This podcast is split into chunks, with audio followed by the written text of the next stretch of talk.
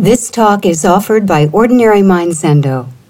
Ordinary Mind was founded by Barry Magid, Dharma heir of Charlotte Joko Beck, and is dedicated to her vision of a psychologically minded Zen practice adapted to the needs of American students practicing in the context of their everyday lives. Our public programs are made possible by donations from people like you. Some years back, I devoted uh, some of my leisure time to studying and translating uh, Greek.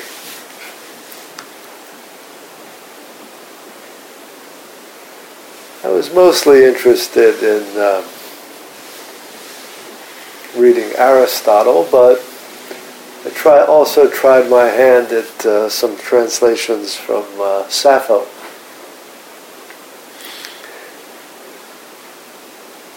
And when you're doing translations like that from a culture that is long gone, you're always making choices about whether to emphasize the continuities we feel uh, with that culture all the attributes that make us interested in it and allow us to have some affinity with it, that we're doing it at all, versus doing translations that emphasize the strangeness or otherness of this culture so distant from our own. And there's a continual question about how much should you make the Greeks sound like us so that we can genuinely commune with them versus how much should we preserve their difference, their alienness.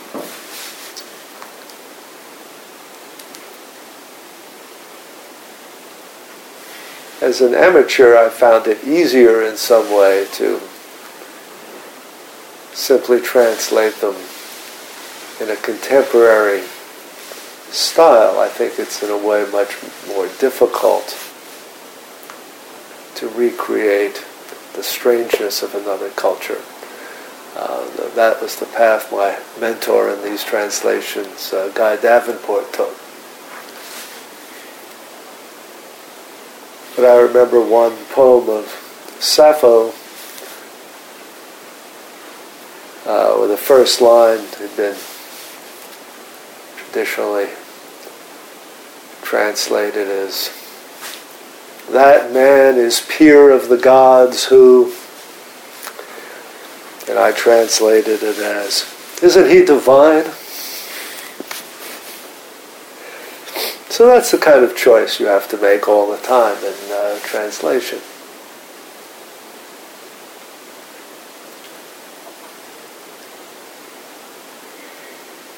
Now, Sappho was roughly a contemporary of Shakyamuni. We're looking back about 2,500 years, give or take, in both cases. And I think that we, in this practice, are engaged in a similar act of translation in our practice and our understanding of uh, what Buddhism is. And we are faced over and over again with the question of how much we want to make Shakyamuni into our contemporary, and how much are we willing or able to see him as a representative of a extremely different, extremely strange culture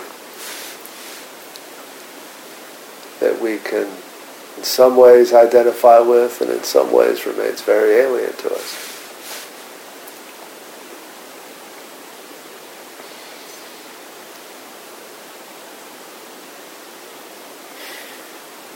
Certainly the life we lead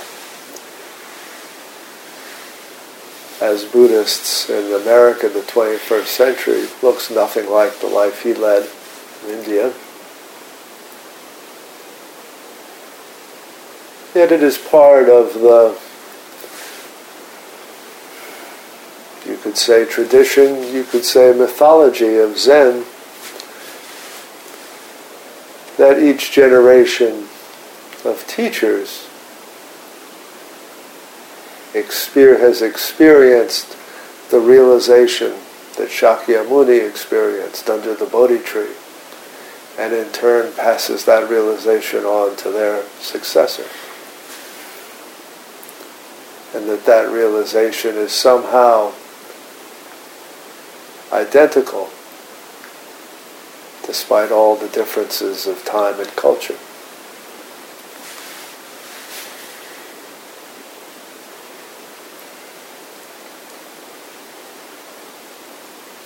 Sappho writes about love,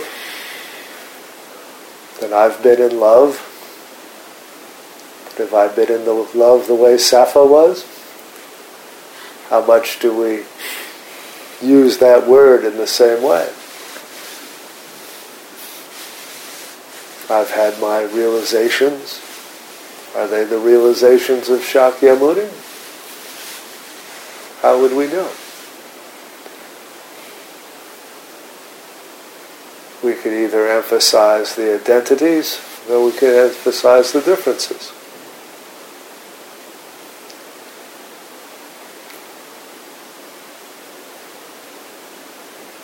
very often when, particularly I'd say when it comes to religion,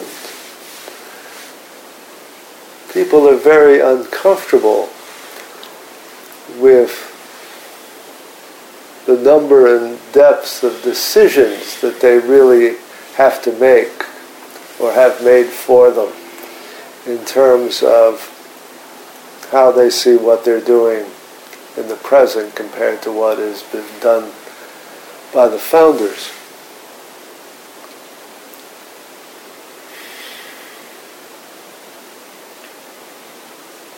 And the fundamentalist approach in religion seeks to preserve as much as possible what we imagine the original experience or the original practices of the founding generation.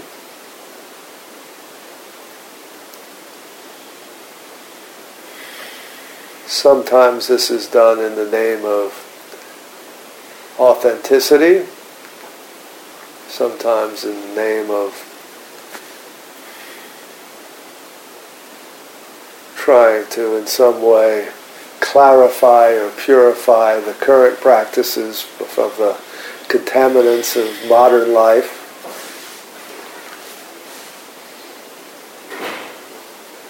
And we see it in many guises. I mean, you see it in the law, where some justices seek to recover the original intention of the framers of the Constitution in interpreting law for today.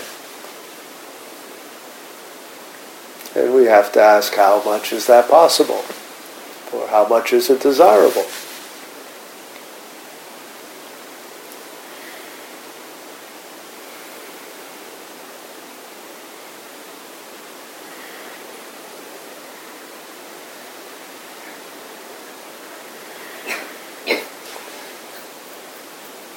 My son in high school now is uh, being assigned plays by Shakespeare to read. And with some effort, he can understand the language of Shakespeare's time, mostly by turning it into a sort of difficult version of something he would understand if it was written today. Hard to penetrate into the otherness of it. But it's manageable, just. And we can immerse ourselves in that language until it sounds natural to us, and we can even build a replica of the Globe Theater and perform the plays in the very setting in which they were performed in Shakespeare's time. Yet if we stage them with all the parts played by men the way they were then, we might find it interesting, but I think it would be impossible for us to find it natural.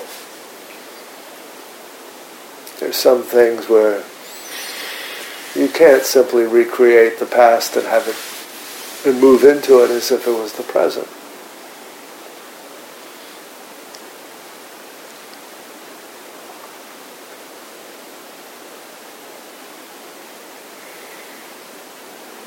Anyone who is attempting to maintain a kind of monastic or mendicant lifestyle, whether in the manner of medieval Japan or India two millennia ago, is faced with that globe theater dilemma how much can you recreate something from the past?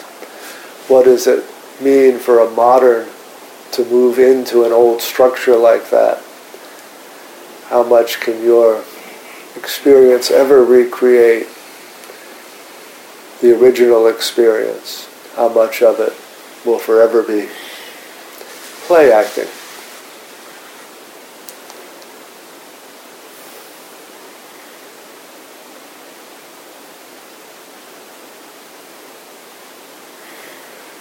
I think what we do here,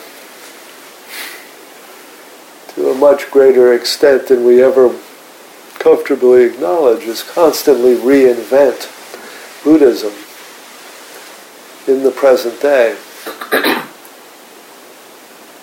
much in the same way we reinvent poetry and theater and the arts. They're parts of a continuous tradition and they're constantly changing. Constant change is supposed to be one of the attributes of the, the Buddha pointed out about everything. And yet it rubs up against our desire for authenticity and identity, where we want somehow to feel that there's an unchanging, permanent essence in our practice, even as that practice teaches us that the idea of an unchanging, permanent essence is an illusion.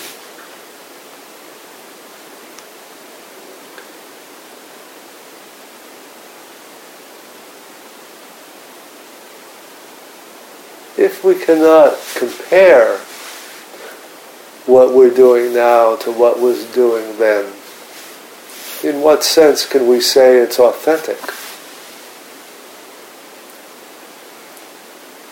See, authentic is so often meant to mean identity with some paradigmatic earlier model, right?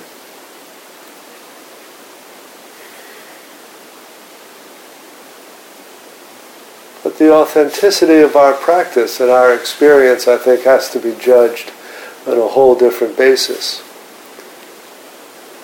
And that is how it transforms our lives and the lives of those we come in contact with. If I trust my own experiences of realization, it's not because I say, oh, that's just what Shakyamuni felt. It's because I can feel something of the old doubt, self-criticism, comparison, longing, regret drop away. And a feeling of groundedness and rightness and certainty take its place.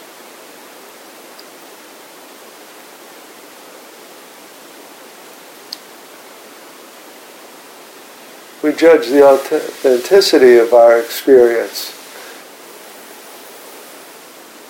not by some comparison to the real thing somewhere else, but by what it's doing now in our lives. William James put it very neatly. Judge your experience not by its roots, but by its fruits.